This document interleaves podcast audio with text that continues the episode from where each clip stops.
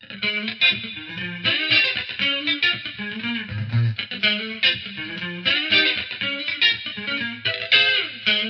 方美人。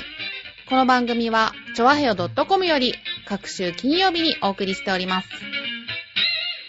この番組は、音楽、美術、スポーツから、ボランティア、地域活動などジャンルを問わず、多方面で活躍するゲストを紹介する番組です。タイトルの八方美人は、韓国語では褒め言葉で、多彩多芸、彩色兼美などという意味です。はい、今日はこんなゲストをお迎えしております。自己紹介の方お願いします。はい、えー、浦安ドキュメンタリーオフィスの中山と申します。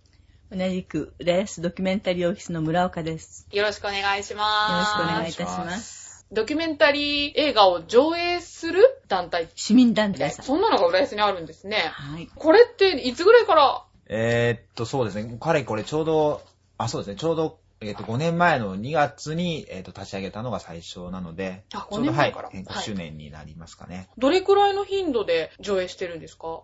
うーん、だいたい2ヶ月から3ヶ月に一遍。の割合ですね。はい。えーえ、それはどこで？えっと、主には、えー、どうまずでしょう。は、新浦安駅前のウェーブ101の小ホールを使っております。あ、知らなかった。えっと、そうですね、なかなか宣伝が行き届かず。ぜひぜひ今回を機会に。はい。今回ね、あの、私の手元にチラシがあるんですけれども、浦安ドキュメンタリー映画祭2011ということで、こちらを開催するっていうことで、とりあえず、ドキュメンタリーオフィスがどんな活動をしているかっていうのは、まあ、その社会的にその意義のあるような作品を、まあ、あの、選んで、えー、だいたい2、3ヶ月に一遍、あの、上映を、あの、5年前から活動して、えー上映活動を続けて、で、まあ、一応その上映するっていうのが、まあ、メインではあるんですね。うん。うんで、まあ、その時に、あの、関連するようなゲスト、まあ、監督さんだったりとか、あの、そのテーマに関係するようなゲストの方、専門家の方をお呼びして、あの、少しお話をして、うんうん。えーその問題に関して理解を深めていただくということを、あの、やってきております。じゃあ映画上映するだけじゃなくって、その制作側のトークとかも一緒に聞けたりとかするんですか、そういうこともあります。ああの毎回ではないんですけれども、うんうん監督さんのご都合がつく限りお呼びしたりとか、うんあと関連の方にお見えいただいています。あ、海外の方も。いえ、あの、関連関係。あ、関連の方。はい。私ね、ドキュメンタリーってすごく好きなんですけど。えーどういう内容のドキュメンタリーが？うん、そうですね。今まであの、5年間で、えーっと、全部で17回ですかね。で、えー延べ21作品、えー上映してきているんですけど、まあ、結構あの、教育とか、あー貧困とか、あと、お農業とか、うんあの環境とか、本当に様々なあのテーマをお選んで、あの、まあ、多様なテーマを扱った作品をこれまで上映してきてますかね。はい。え結構重い感じなんですかね、じゃあ。ーでも、まあ割と、その、まあ、浦安であのやっていこうっていうことで始めて、うんまあ、あの、本当普段、あの、映画見る方もそうだし、ドキュメンタリーすら見ない、映画も見ない方にも、まあ、見ていただきたいっていうのがあるんで、うんうんあの、比較的そのドキュメンタリーでも見やすいような作品を選んでいるつもりですよね。そうですよね。うんやっぱりでもドキュメンタリーっていう言葉自体ちょっと引きますよね。どうなんでしょうね。私は全然逆に食いつくタイプなんですけど。嬉しい嬉しい、そういうタイプがああったりそういう人はいない。そう、ですそう、ねそうですね。少数派かもしれないですよね。でもね、私はいなんかもそうですけど、見終わって見なければよかったっていうのはないですよね。やっぱ見る前が結構重いんですけど、あーうん見終わるとうんあ見てよかったかなと思う作品は多いですね。ドキュメンタリーオフィスは3人で活動しているっていうお話。そうですね。メインは3人ですね。あとは、まあ、ええあの、サポーターの方とあか、いろいろその時々でええお手伝いはいただいてるんですけど、はい主に、はい、今のところ3人で。まあ、メインが3人でやってまして、年齢が本当にバラバラなんですね。はで、えっ、と、もともとその、まあ、浦安ドキュメンタリーオフィスっていうのを立ち上げたのは、あの、私なんですけどもい。、ああ、中山さんの方なんですか？そうですね、はい。その時は本当に最初は一人で全部企画とかもやって、うんで、上映会当日だけ少しお手伝いをいただいてっていう感じで、えーそれを一回やったんですよね。で、それまでたまたま、まあ、あの、ドキュメンタリーに関心があったんで、東京の方で、えー2、3回ですかね、えーそれは別の有志と一緒にドキュメンタリーのやっぱり上映会、活動をやってたんですけども、まあ、せっかく、あの、ね、あの、割といい作品結構多かったんで、うん。あの、まあ、こういう作品を普段、えー見ないような人たち、まあ、今住んでるのが浦安だったんで、まあ、浦安の一般の人たちにも見てほしいなっていうので、立ち上げたのが最初ですね。で、その時はまだ一人でやってたんですけど、ちょっと2回目ぐらいの時ですかね、たまたま、その、今いる村岡の方が、別の上映会をやってて、で、それもドキュメンタリーの上映会だったんですけども、うんうんでそれを、あーなんかやってるなと思って、見に行ったのが、あの、知り合ったきっかけですね。あ、じゃあ村岡さんももともとドキュメンタリーが好きで、あの、もともと好きというわけではなかったんですが、あるきっかけがあって、はい。で、あの、一回限りと思って上映したことがあったんですね。それはう、んあの、別な友人としたんですけどうもん、その、私の一回目の上映会の時に、坂本さんがお見えになって、もう一人の、もう一人のはいスタッフですね、坂本さんがお見えになって、そこであの声をかけられたんですね。その後にもう一つやりましたかね、リトルバード。うんそれを私が見に行ったんあ、ですよね。そうです、そうです。そこに、にさあの中山さんがお見えになっうて、んそうそう、中山さんが声をかけてくれて、ねそうです、そうです。じゃあ、お二人とも個々に何らかの活動をやってて、それで結びついたみたいな。そうですね。それで、確かその次の私がやった2回目の上映会の時に、ちょっと、まあ、あの、お手紙を確かいただいたんですよね。ちょっと関心、あの、まあ、あのこういうことやってるんでっていうのをはい村岡に、あの話をしたら、はい。手紙をいただいて、はで、まあ、よかったら手伝いますみたいな話だったんで、うん。お手伝いを2回目の上映会の時にしてもらって、うん。で、その時も、またえらい赤字になっちゃって、あー1回目の時も赤字だったんですけど、で、おー2回目はまた結構規模拡大してやって、で、やっぱ案の定赤字で、うん。で、まあ、結構やっぱり手伝いに来てた本人がすごいやっぱり心配しちゃって、で、私もだから浦安でそんなネットワークとかあんま気にしないで、こうね、あの、媒体にとりあえず関係するとこ出せば見に来るかなと思ってやってたんですけど、結局あんま人も来なくて赤字で。あこの先続けたいのって言ったら続けたいですと中山が言うんですーよ。はい。だったら赤字はダメ。って、黒字は出さなくても赤字はダメ。って、何かお手伝いできるみたいな話をしたら、それから、じゃあ一緒にってことで、言ったんですよね。なかなかリアルなはい。苦労話で。うん。でもまあ実際さっき言ったように、その年齢は本当にバラバラで、あの、うん。一回り以上、あの、3人ともそれぞれ違うという。そうですよね。すごい年齢構成ですね。すよね。はい自分としてはあんまり感じてなかったんですけど、周りから見ると、はどういう関係みたいに。親子にも見えないし、みたいななんかそれぞれ親子みたいな。ねえ、でもまあ、そうやってドキュメンタリーつながりでね、そうやっていろんな年代の人が集まってっていうの、すごいなって思いますけど、中山さんはそうやって赤字になってまで、そういう活動されたっていうことですけど、ドキュメンタリーに興味を持つきっかけとなったことっていうのは、どんなことなんですかね？そうですね。あの、まあもともと映画は好きだったんですけど、あの、それと同時に、まあそういうなんか社会問題っていうか、まあもともと大阪出身で大阪に住んでて、で、まあ小学校とか中学校の時って、まあ、あの、関西って結構その在日の方いたりとか、あとその動画教育とかすごい結構盛んで、そうなんですよね。で小学校の担任の先生なんかもそういうことすごいこう意識高い先生だったりもしたから、うん。まあなんかそういうのを自然にこうなんか関心持つようになって、まあそれはそれでまあ関心持ってて、であと一方でそういう映画が結構やっぱりそういうミニシアター系のそういう作品結構好きでよく見てたんですけども、なんかまあ仕事っていうところまでじゃないんだけど、なんかそういう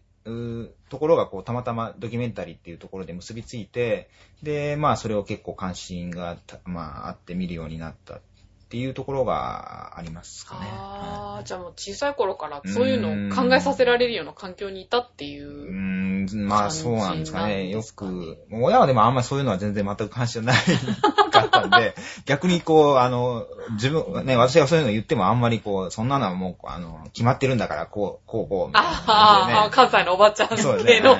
そんな気にせんでええわ、みたいな感じで言われたりとかはしてたんですけど、だからなんかそういうこう、もどかしさみたいなのは常にこう、ちっちゃい頃になんかそういうのはこう、持ってる記憶が結構ありましたね。私あの、最初に中山さんに会った時に、ドキュメンタリーを作ってそうに見えたんですよね。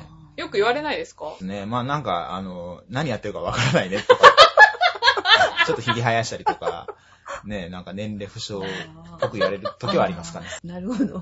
それは当たってるかも。このほがらかな村岡さんとの 組み合わせがね、なんか、うん面白いなと思ってたんですけど不。思議でしょ？で村岡さんも昔からドキュメンタリー好きだったんですか？私はね、昔から好きとか、興味があったってことは全くないんですけど、えっと、あれ何年でしたかね ?2001 年か2年ぐらいですかね。あの、プロミスというあ映画が、知ってます？私もそれで興味持つようあれがになったんで、すあれが私もあ、興味を持つきっかけでしたね。私はテレビっ子じゃないんですけど、たまたまテレビをふと見たんですよね。で、その時にその監督さんが日本に見えていて、こんな映画を上映すると。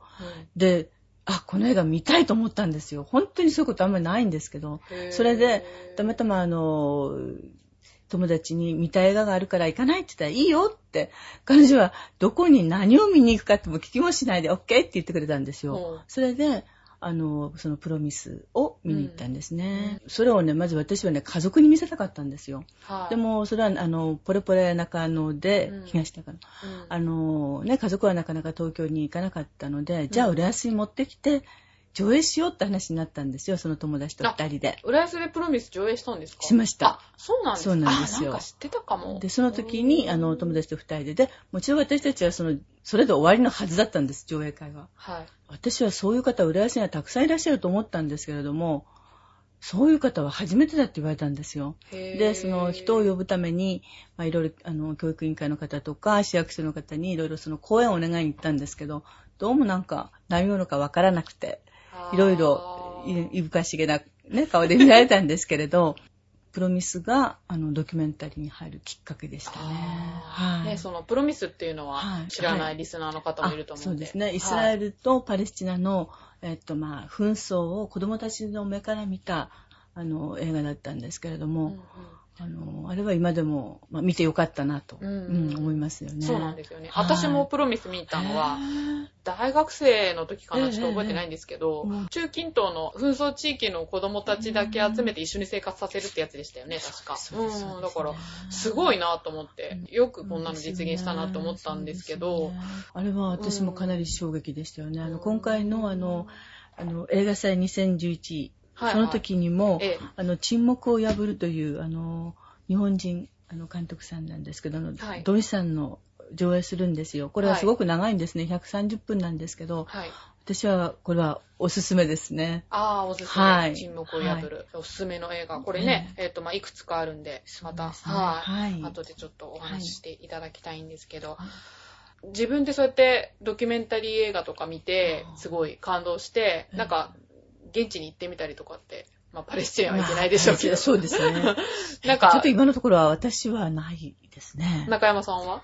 私もそうですね。あの、えっと、前、ちょっと、実は、あの、えーこの自主上映やっているうのと並行して、はいあの、まあ、これ、それもボランタリーベースで、あの、映画の配給も少し、それもドキュメンタリーだったんですけれども、うん。やってて、で、この昨年、え一昨年ですかね、あの、フィリピンのあの、まあ、貧しい子供たちを撮った作品の配給をやったんですけども、うん。まあ、それでちょっとツアーに行こうかなって思ってたんですけど、それもちょっとまた結局行ってないんで。ああ、でもやっぱり興味持ったりはするんですそうね。ですね、はい。その、それはフィリピンのゴミ山に住む子供たちの作品を撮ったあードキュメンタリーだったんですけども。そっか、すごいですね。聞くだけで結構、ゴミ山で生活してるんだって、なんか、そうですよね。でもね、私ね、好きなんですよ、こういうの。いやー、嬉しいですよ。映画を見て暗い。い気分になるのが好きなんですよね。少数派扱いされるんですよね。少数派は大事だと思います。そうですね。はいでも、いろんな映画があるんでね、はいまあ、いろいろ見てみたいなとは思うんですけど、中山さん、今まで見たドキュメンタリー映画の中で一番おすすめの映画って、そうですね。結構まあいろいろたくさん見ているので、えーっとちょっとなんかコーツつけがたいんですけども、そうですね。えー結構やっぱり自分、環境問題とか、その戦後のその保障問題とか結構関心があったんですけれども、へその環境問題っていう意味では、あの、佐藤誠さんの阿賀に生きるっていう作品があるんですけれども、うん。あの、新潟県の阿賀野川流域で、あの、えっ、と、公害病が、あの、源病がはい。発生したんですけども、うん。そこに住む本当の一般の町のその人たちを追った作品で、うん。で、まあ本当にその、まああの、公害のその影響は出ているんですけども、まあそういうところをフォーカスするんじゃなくて、えーそれと本当にこう向き合って、あの、まあ生きていくっていう人たちを撮った作品なんですよね。だからなんかこう、なんていうんですかね、そのあんまドキュメンタリーっていうよりは、街の人がこう、本当にその、おまあ公害も、お自分の人生の一つとしてちゃんと受け入れて、あの、生活してるっていうところがすごくよく映し出されてて、あの、まあ、なんかその人のこう生活っていうの、のの、こうなんか、あの、なんていうんですかね、ドキュメントっていうか、そういうところがすごい、こう、あの、自分の中に、あの、ダイレクトに伝わって、うん。あの、印象的な作品でしたね。うん。で、まあ、佐藤監督の作品で、ちょっとはいあの、宣伝をお手伝いしたことがあったんですけれども、うんうん。佐藤監督自体、一昨年ですかね、ちょっと、うん。まあ、あの、ちょっとご自身で、まあ、ちょっと命を絶ったっていうことがあったんですけれども、あ、そうなんですええか。あの、まあ、非常にその、いい作家さんっていうか、あの、ドキュメンタリー作家のお一人だったんで、大変ちょっと、あの、残念なあことではあったんですけども、はい。そうなんだ。はい。えなんかでも本当に渦中にいるといろんな葛藤があるんだろうなっていうのはなんか。思いますけどねこういうのをいろいろ見て2、3ヶ月に1回上映してるっていうことでしたけど、どうやってそれは決めてるんですか？大体まあ、あの、自分がこう、映画見てきたりとか、あの、情報を取ったりなんかした中で、まあちょっとこれ関心あって見たいなっていうのを、こう、まず、あの、打ち合わせするときに、こう、あの、みみんなに情報提供するんですよねはいは。いそれで、で、まあ見た人は、あこれいいねとか、で、見た人は、とりあえずちょっと見に行ってとかって言って、はあで、見に行ってもらって、あだったらいいかなとか、うん。っていう感じで、うん。まあ誰かがこう、あの、そういう、こう、次これやったらどうとかっていうので、うん。あの、それをこう3人で決めて、えうんー、上映をしているっていう感じなんですけどね。えお二人ともそのドキュメンタリー映画って大体月にどれぐらい見るんですか？今回見ましたね。今回は？今回見ました。映画祭に向けて。はい。1日3本見ましたね。はい。それ、普通の映画でも結構きついですよね。1日3本って。はい。でも映画好きな人ってそんぐらい見んのかな？今回じゃなくて、日常的にはどれぐらいですか？日常はドキュメンタリーはそんなに見ませんよね。なんですか？あそうですか。いやいや、そんなにと言っいうか。ちゃったろ。いや、そんなにとか、そんな回数はね、1日に3本とかないけれども。はでも、そうですね。中山さんは。私はでも結構そうですね。やっぱり。り、あの、うん。いろいろ作品ちょっと、こう、あの、選定とか、やっぱり常に意識して、こう、見ようというふうにしてるからう、んだいたいどうだろう。うーん、1週間に、そうですね。1本、2本は必ず見るようには。でそれだいたいまあ最低限だから、はまあ月、そうですね。10本ぐらいは平均したら見てるかもしれないですかね。なんか普通にツタヤとかでレンタルできるんですか？そうです。最近結構ね、ね、ドキュメンタリー、あの、だいぶ映画館でも上映されてるし、DVD でも借りれるようになってるんじゃないかなと思いますけどね。でも、そういうところでもあんまり借りては見ないですよね。やっぱり映画館に 行きますよね。そう行きますよね。まあまあ、そうですね。そう結構ドキュメンタリーはやってるところを探すの大変なんですよ。そうですよね。そうなんですよ。で、彼らは結局、これでもか、これでもかってトランプのように 見てください、見てくださいって来るんですけど、結構短い期間なんですよね、ドキュメンタリーってやってるのが。そうすると見逃したりすることが結構あそうなんるんですけど。ですよね。もうそこでしか見れないとか。そうなんです、そうなんです。一般の映画とちょっと違うところはそこですよね。あうんーまあそんなわけで、浦安ドキュメンタリー映画祭開催するっていうことなんですけど、日付の方が3月の20日から21日の2日間ですね。はい。場所は？で浦安市民プラザウェーブ101の20日は、えーっと、小ホールと中ホールですね。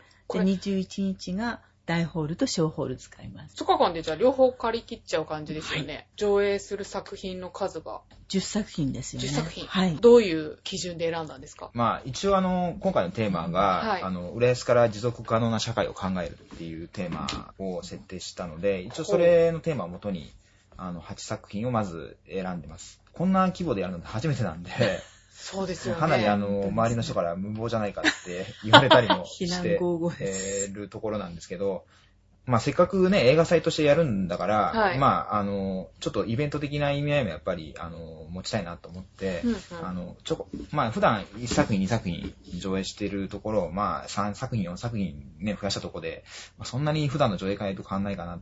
だったらまあせっかく映画祭として目を打ってやるんだったら、うんあの、多少ちょっとでかくやってもいいかなっていうのが、まあ、個人的にもあったんで、はい。それとあと、まあ、あの、ね、劇場で公開されているものだけじゃなくて、あの、普段、あの、映画館ではやらないような作品だったりとか、うん。これから映画館でえーやるもので先行でやろうとか、うんうん。っていうものもちょっと入れようかなっていうので、えー今のところ全部で、今のところっていうか、あの、全部で10作品っていうことで、はい、はい。今回上映することになっりました。はいあ。先行上映作品もあるんですね。あります。おーそうですね、れ一作品だけなんですけど。そうなんだ、すごいですね。映画以外にもなんかやるんですか？そうですね、はい。あのー、えーと、二つ大きく分けてあるんですけども、えーと、まず、まあ、せっかく、あのー、浦安でやる映画祭っていうこともあるので、はい。浦安に関係するような、あのー、映像を上映して、で、それに関係するようなゲストの方にも来ていただいて、トークイベントをやろうというのが一つ、映像を通して知る浦安というイベントがまず一つあります。じゃあ、浦安の映画があるってこと映画っていうか、ドキュメンタリー映画があるってことなんですか？うーんまあ、あの、あれば、それを探して持ってこようと思ってたんですけど、なかったんで、はい。あの、まあ、浦安がちょっと、あの、映像として出てるような、テレビでやってたやつがあるんですけどもあ、それをちょっと、え、少し流して、はい。で、それに出てくる人たちをちょっとお呼びしようかな、というふうに今考えてます。どういう人たちなんですか？それに出てくる人たちって。えー漁師さんとか。そうですね、漁師さんとか、あー船宿をやってらっしゃる方とか、あとおは、ーそうですね、あの、まあ、貝屋さんそうですねう。ん貝のね工場工場のの方とかね。はいあはい今でも貝の工場ってあるんですか浦安？いや、今はやってないんですね。そうはないですかね工場はないですよね。もうあの、まあ、仕入れは別のところでやってて、で、あの、魚市場が駅に、はいはい浦安駅の方に近くまだあるじゃないですか。はいはいそこでお店やってらっしゃる。あの、まあ、どなたが来るかは、あの、当日のお楽しみですけれども、はいはいっていうのが一つ。それともう一つが、あの、二日目のお大ホールの方でやるんですけども、はい。あの、ドキュメンタリー映画は持続可能な社会の形成にどのように貢献できるか というテーマをですね、硬いなぁ。え硬いですね。えー設定して、あの、公開シンポジウムをやる予定にしてます。で、えーこれはあの、当日あの、監督さんにも何人か来ていただくので、はい。えー監督さんと、あと、まあ、その、テーマに沿ったですね、有識者の方をお呼びして、えーシンポジウムをやろうかなというのでうん、えーその二つは、あの、無料で、えーご参加いただけるイベントになってまああ、す。そうなんだ。監督さんも来て。はい。そうです。はい。へー、すごいですね。え持続可能な社会っていうのが気になるんですけど、非常に。これはどういう意味なんですか？ーこれ、そうですね。ちょっとなんか、すごい漠然とした、あの、なんか、あの、言葉っていうかね、タームなんですけど。まあ、多分、あの、これって、いろんなところで多分関係してくるのかなと思ってて、うん。あの、やっぱり生活する上で、あの、例えば農業だったりしたら、うんやっぱりずっとその、なんですか、その、ね農薬ね、使ったものを食べ続けることによっての弊害があったりとか、うん。で、例えば介護だったら、やっぱり我々高齢化社会の中で、うん。あの、やっぱり、その特に一人の老人とか、あの、一人暮らしの老ね、お年寄りとか増えてるから、やっぱりそういうことってやっぱ考えていかないと、いずれにしてもいけないんじゃないですか。そうですね。とか、あと、まあ、あの、学校教育とかもそうですけど、うんそういう本当に身近なところっていうのが、常にその、やっぱり生活、自分の人生の中の、やっぱり、あの、中に繋がってくるので、あの、いろんなそういうテーマのお中で、そういう持続可能なことってどういうことなのかなっていうのを、あの、考えてもらえればいいなというふうに、あの、考えてえーます。はあ続けててもいいのか、これは、みたいな、そういう意味ですか？そうですね。それもあるし、うんあとは、えっと続けられるのか今やっていることみたいなをどういうふうにしたら長く続けていけるか。はいはい。今のままでもってずっと続けていきたいと思うことをどういうふうにしたら続けられるかってことを考えるきっかけになるかなっていう映画もたくさんあると思いますね。はいはいあはい。なるほど、そういう意味か。うんそうですね。あの、映画の中で、まあ、あの、介護のこともそうですし、うんうんそれから、あと、あの、命耕す人々なんかはね、はいやっぱりその農農薬散布に反対して、うん長くその有機でやってる人、農農業でやってる方じゃないですか。うんそれから、あと、あの、法医の島なんかもそうですよね。原発のね、原発に反対して、うん28年、もう今年で29年ぐらいずっと反対をしている。その自分たちが今まで、その海とか山から恵みをもらったものを、それを、それで生活してきた。それをずっとこの先も続けていきたいって言って、あの、反対してるわけですよね。だからそういう意味では、今までの生活を持続可能にしていく、うん、そういうね、どういうふうにしたらそうな社会ができるかってことかな、ね。なるほど、深いですね。今までやってきたことを続けるって簡単なので難しいですよね。こう世の中が変わってくると。努力していかないと続かないっていうか。多分、若い頃とか、今までだったらもしかしたらさほど考えなくても続けられたかもしれないことが、うんうんうんやっぱりだんだん世の中もスピードが、うんもう本当に早く変わっていくし、やっぱりだんだん年を取っていくと、今まで簡単だったことが持続できない。やっぱりそこには努力をしないといけない。うんそのためにはじゃあどうしたらいいだろうかってことを考えていく。うんそういうきっかけかな。このキャッチフレーズっていうのは中山さん考えたんですよね。そうですね。そうですね。はい最初ドキッとしましたけど。あドキッとしたんですか？はいでも割と今、いろんなところで使われてたりしそうますですし。ねそうなんだ。ええ真面目ですね。いつも中山さんはこんなこと考えてるんですか？いやいや、そんなことないですよ。たまに考えまたまにねすよね。。あの、やっぱり人生いろいろありますから、え えそういうこともまあ考える、ね、機会があってもいいなっていう。そうですね。たあーまにはですよねね。うんそれと、あと、あの、この映画祭の中でもう一つ、はいあの、これまでにあの、まあ、単発で上映会やってきたんですけども、うんうんおその上映会の中で比較的あの、人気があった作品、この間あの、いくつかのね、アンケートを取らせていただいたんですけども、あの、過去お21作品やった中で、えーもう一度見たいっていう作品をですね、うんこの映画祭でもアンコールでもう一回上映しましょうということで、えー今回は、犬と猫と人間とという作品ですね。を一作品、あの、アンコールとして上映させていただく予定にしてます。そうなんだ。じゃあ、これが今までで一番人気だったっていう作品。そうですね。まあちょっとあの、アンケートの取り方もね、その、ええちゃんと公正にやったっていうか、あの、つつ裏裏こう、ちゃんとこう、集計したわけじゃないんですけども、あの、比較的まあ、あの、ねねお子さんから、あの、年配の方まで見やすい作品かなと思って、うんそうですね身。近なそのペットの問題ですし、ああ、はい動物系の。そうですね。うんはい。この間なんか、しんすけさんの番組でも DVD、おすすめ DVD でなんか紹介されたりしてて、はいあそうなんだですねあの、結構、あの、割と面白い作品ですね。はい。面白いんですか？面面白いです。白いです。どんな話なん結果的ですかそうですよね。まあ、あの、犬や猫を飼ったら最後までかいあの買ってくださいっていう、まあ、そんなことなんですよね。あなるほど処分される犬猫がとっても多いっていう作品ですよね。でもまあ、あの、直接的にその残虐な場面は出てきませんし、うん。ただ、その処分場に送られるっていう、そういうふうなね、部分はあるんですけれど。もともと監督さんが、あの、この作品を撮ろうって思ったんじゃなくて、あの、ずっと根っこかなんか買ってた、そおばさん？う。そうですね、おばあさんですよね。その方が、今は亡くなったんですよね、あの方はね。亡くなる前に、その、きちんと撮ってくれる人を探して、で、この監督に出会ったのよね。そうなんですね。で、資金を出してくれて、そうなんです。完成を前に。完成を前に亡くなったんですよねドラマみたいな。そうなんですよね。ですよね。ぜひ。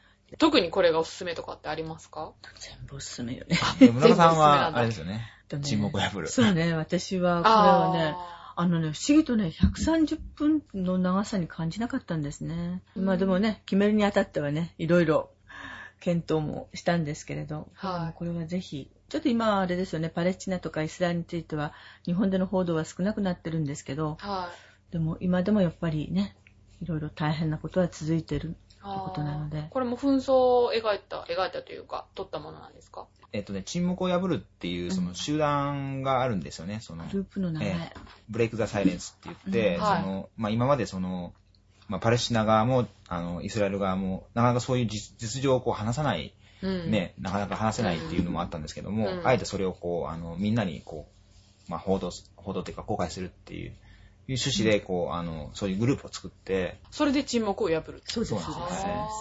そ、の、実際に兵士として戦ったうんイスラエルの兵士、それからパレスチナの人とかが直接話をするんですよね。へー、すごいそれ。を暴いていくっていうのかな、わかりやすくで、まあ、言うと。撮ったね、写真とかも、こう、写真展みたいな感じで、あの、あやるんですよね展示したりとかしやって、ぱそれに対して賛成する人もいるし、はいそれに対して反対する人もいるしというか。あはい。ーこういうのって、どうやって作るんだろうとか思いますよね大変でしょうね、すご作る人。ねよっぽど強い意志がないとできないですよね。そうですよね。でもそういう人たちが出てきたってのもすごいと思いますよね。そういうのをその沈映画黙をにしようっていう。沈黙を破って、その伝えていくというか、あの、本当にあったことを、あの、公表していくっていうか、すごいと思いますよね。そうですね。は中山さんはこれがおうすすめっていうのは。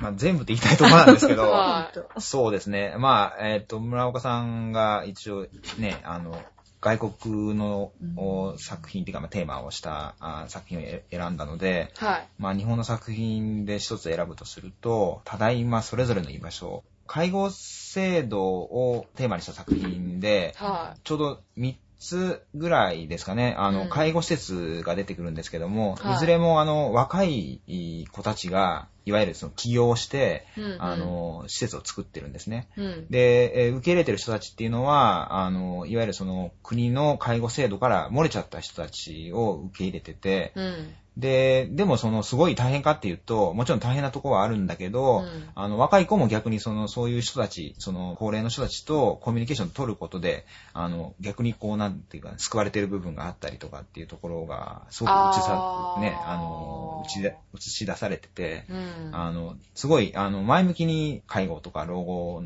ていうのを考えられる作品かなと思ってます。で、これも、これは2010年、昨年の、あの、文化庁のお映画、文化記録映画の大賞を受賞している作品ですし。はい。一応、あの、クオリティ的にも、あの、すごくお勧めできるかなというふうに思ってます。なんか、どれも何かしら入賞作品ですよね、これ。そうですね。うんはい。東京国際映画祭とかの沈黙を破るもそうですね。2009年の記念順のベスト10文化映画の第1位だったりとかしてますし、このなんかタイトルで田中さんはラジオ体操をしないっていうのがちょっと気になったんですけど、こちらなんですね、先行上映作品そうでっていうのが。すよね。タイトルがおかしいだよね。この人はなんでしないんですか、ラジオ体操。この人はですねう、んまあ、あの、これ映画を見ていただきたいんで、あんまり細かくね、ネタバレになっちゃうかもしれないんですけど、あの、ある民間に勤められた企業を解雇されちゃってですね、はいはい。で、まあ、その解雇された原因が実はそのラジオ体操だったんですけども、ああ、ラジオ体操会社でしなかったから解雇されたそうなんですそうなんですよ。へー。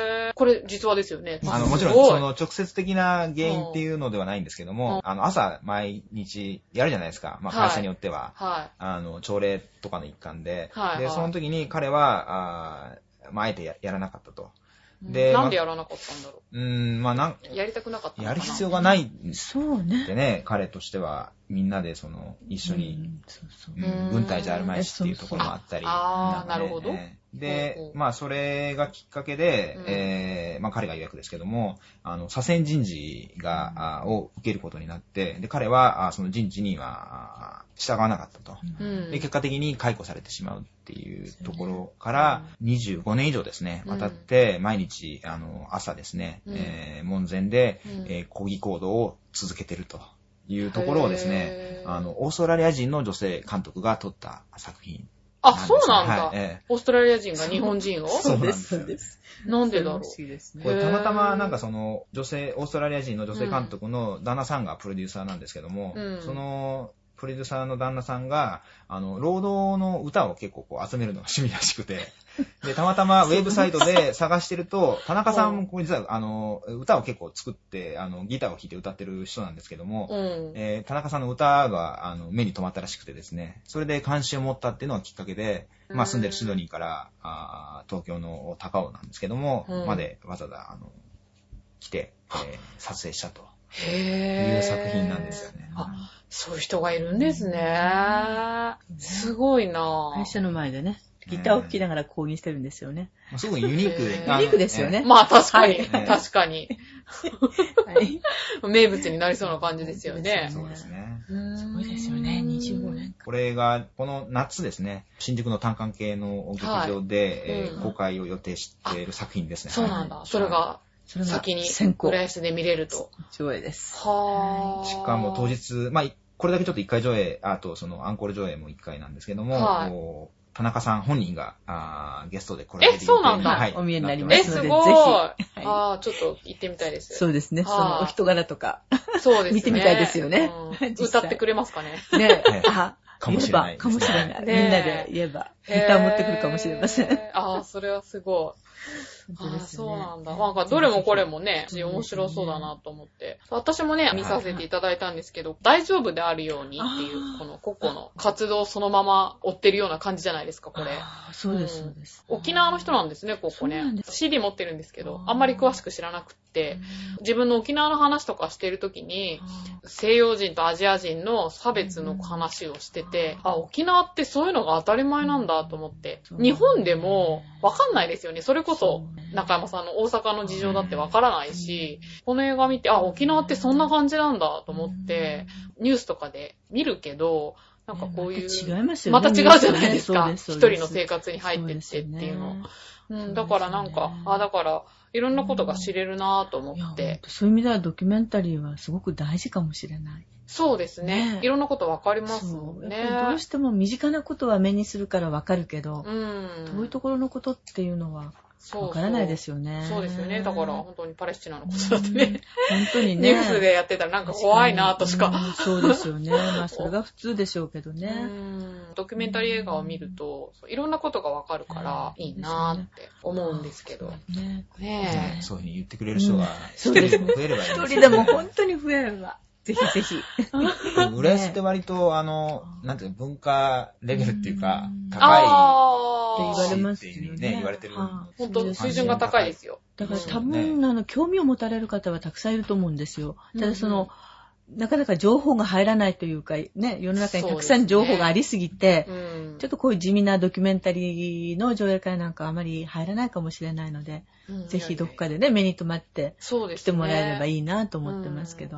これだけのやつを見るのって結構大変ですよね。大変です、この。普通に見るのってですよね。ね、長くやってないからなかなか難しいですよね、見ようと思うと。そうでしょうね。ええまあ、ねとりあえずね、一作品、二作品でもなんか見てもらえればね。そうですよね。うんとりあえずまず、あれですよね、一作品見ていただいて、何本か見ていただきましたけど、うんはいはいその中で良かったなってことがありますか？この中で。はい。そうですね。私見たのまだ3つなんですけど、あう。そうんですねはい未来を映した子供たちっていうインドの子供たち、売春。毎週やってる、あの、ご両親の子供たちそうですねあご両親の子供なのそうなんです一部やってる人もいる。子供がやってんのかと思った子。供は、えもう、あの、お客さんとのもうじきねって言葉をかけられるっていう。そうですよだけど結ね。局、売春婦の子供は売春婦うんになる道しかないというようなですよね。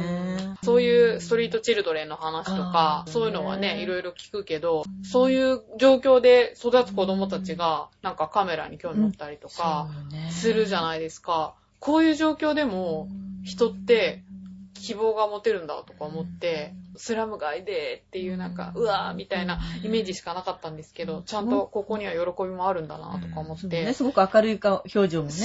出ましたもんね。ね瞳もキラキラしてて。すごいですようねんそういうふうに思いました。うん ここなりも良かったですよね。ここのも、はい良かったですね。ね、沖縄と6カ所ね、青森の6カ所村がつながるんですよね。あそうそうそう。ね、話に出てくるんですよね。そうそうそう結局彼女も沖縄の人だから、そのは青森のことを知らなかったけれども、うんその言ってましたよね教えてくれる人がいて、うんあの知ったってね、ねいろんなことはもうつながってるってことですよね。い。そうですね。なんかでもこういうドキュメンタリー系のって流行りなんじゃないかなとか思っちゃうんだけど、この間沈まぬ太陽をテレビで見たんですけど、あれもなんかドキュメンタリーチックじゃないですか？そうですね。うんチックですね。まあドキュメンタリーね。でも多分ね、あの、昔よりはだいぶドキュメンタリー映画館でやる機会って多分増えてると思いますよね。そうで、そういう情報もちょっと入りにくかったですよね、前はね。どこでやってるかっていうのもよく、そうそうそう。あのね、ご存知な方はご存知だけれども、一般的にはなかなか知らなかったですもんねえ、まあじゃあこんな感じで。映画祭っていうのは第1回だから初なんですよね。第1回なんです。回2回目も3回目もありますようにと。そうです思ってね。ますはいはい先ほどの田中さんが来るっていうのは、1日目ですね、20日ですね。はい。中ホールの6時50分の回ですね。そうですね。はい。田中さんはこの回だけなので、はいあの関心のある方はぜひここに、ははいい、そうですよねあの、お知り合いをたくさん連れて、そうですね。はい。ぜひぜひ。ちなみに入場料とかっていくらなんですか？入場料はですね、えっと、当日が999円。で、えー、小学生以上高校生以下が500円。マイル券も今発売してまして、マイル券はあ800円ですね。はい。で、その他にあの、2回券とか1日券。で、あとマイル券のみになるんですけど、フリーパス、え2日間の投資券ですね。もお販売してます。えー、浦安だと会場になってる市民プラザウェーブ101、それとあと浦安市の文化会館。で、あと、おプレイガイドだとチケットピアの方で、えーすでにもうお2月19日からあ販売してます。はい。ホームページの方に詳しいこと書いてあるんでしょうか？ゲスト等の詳細っていうことそうですね、はい。じゃあ、ゲストはちょっとまだ詳しくは出てないんですけど、あの、入場料とかその辺の詳細は、はい、あえーホームページに出ております。興味のある方、ぜひはい、調和表にリンク貼っておきますので、あそちらをアクセスしていただはいい。て。リスナーの方もぜひ、はい。楽しいと思います。はい。じゃあ、今後の活動について、また目指すところについて。はい。えっとですね、まあ、とりあえずまずはこの第1回の映画祭を、まあ、成功させないと次がないんで、これの宣伝候補ですね。今、チョアヘイさんにも、あの、こうやってね、させていただいてぐらいなんですけども、それをしっかり宣伝して、たくさんの人に見に来ていただくっていうのが、まずは第一ですね。はい。それと、あと、まあ、今後は2回目以降仮に続くということであれば、あの、まあ。できればもうちょっと海外の作品とか、未公開の作品とか、あーあるいは海外からゲストを呼んだりとか、国際映画祭というような形に広げて、えーまあ、育ててい、えーいきたいなというふうには考えております。はい。うんこれそうですよね。浦安ってついてるけど、別に浦安市民じゃなくたっていいわけですもんね。そうなんですよね。全国、全世界から。ねえ、来てもらいいたいですよはい。じゃあ、村岡さんの方は。はい。あ私もはい本当に、あの、年間にそうですね、えー5回ぐらいでしたっけ、今。あの上映会はやってるんですけど、もちろんその、それも続けていきたいので、また、あの、その情報をぜひ、あの、キャッチしておいあのおいでいただきたいんですけど、何せこの映画サイト直ったのが初めてなので、まず第1回目をぜひ成功させたいので、お一人でも多くの方に来ていただきたいと思います。はい、じゃあ今日は、浦安ドキュメンタリーオフィスのお二人に来ていただきました。どうもありがとうございました。ありがとうございました。よろしくお願いいたします。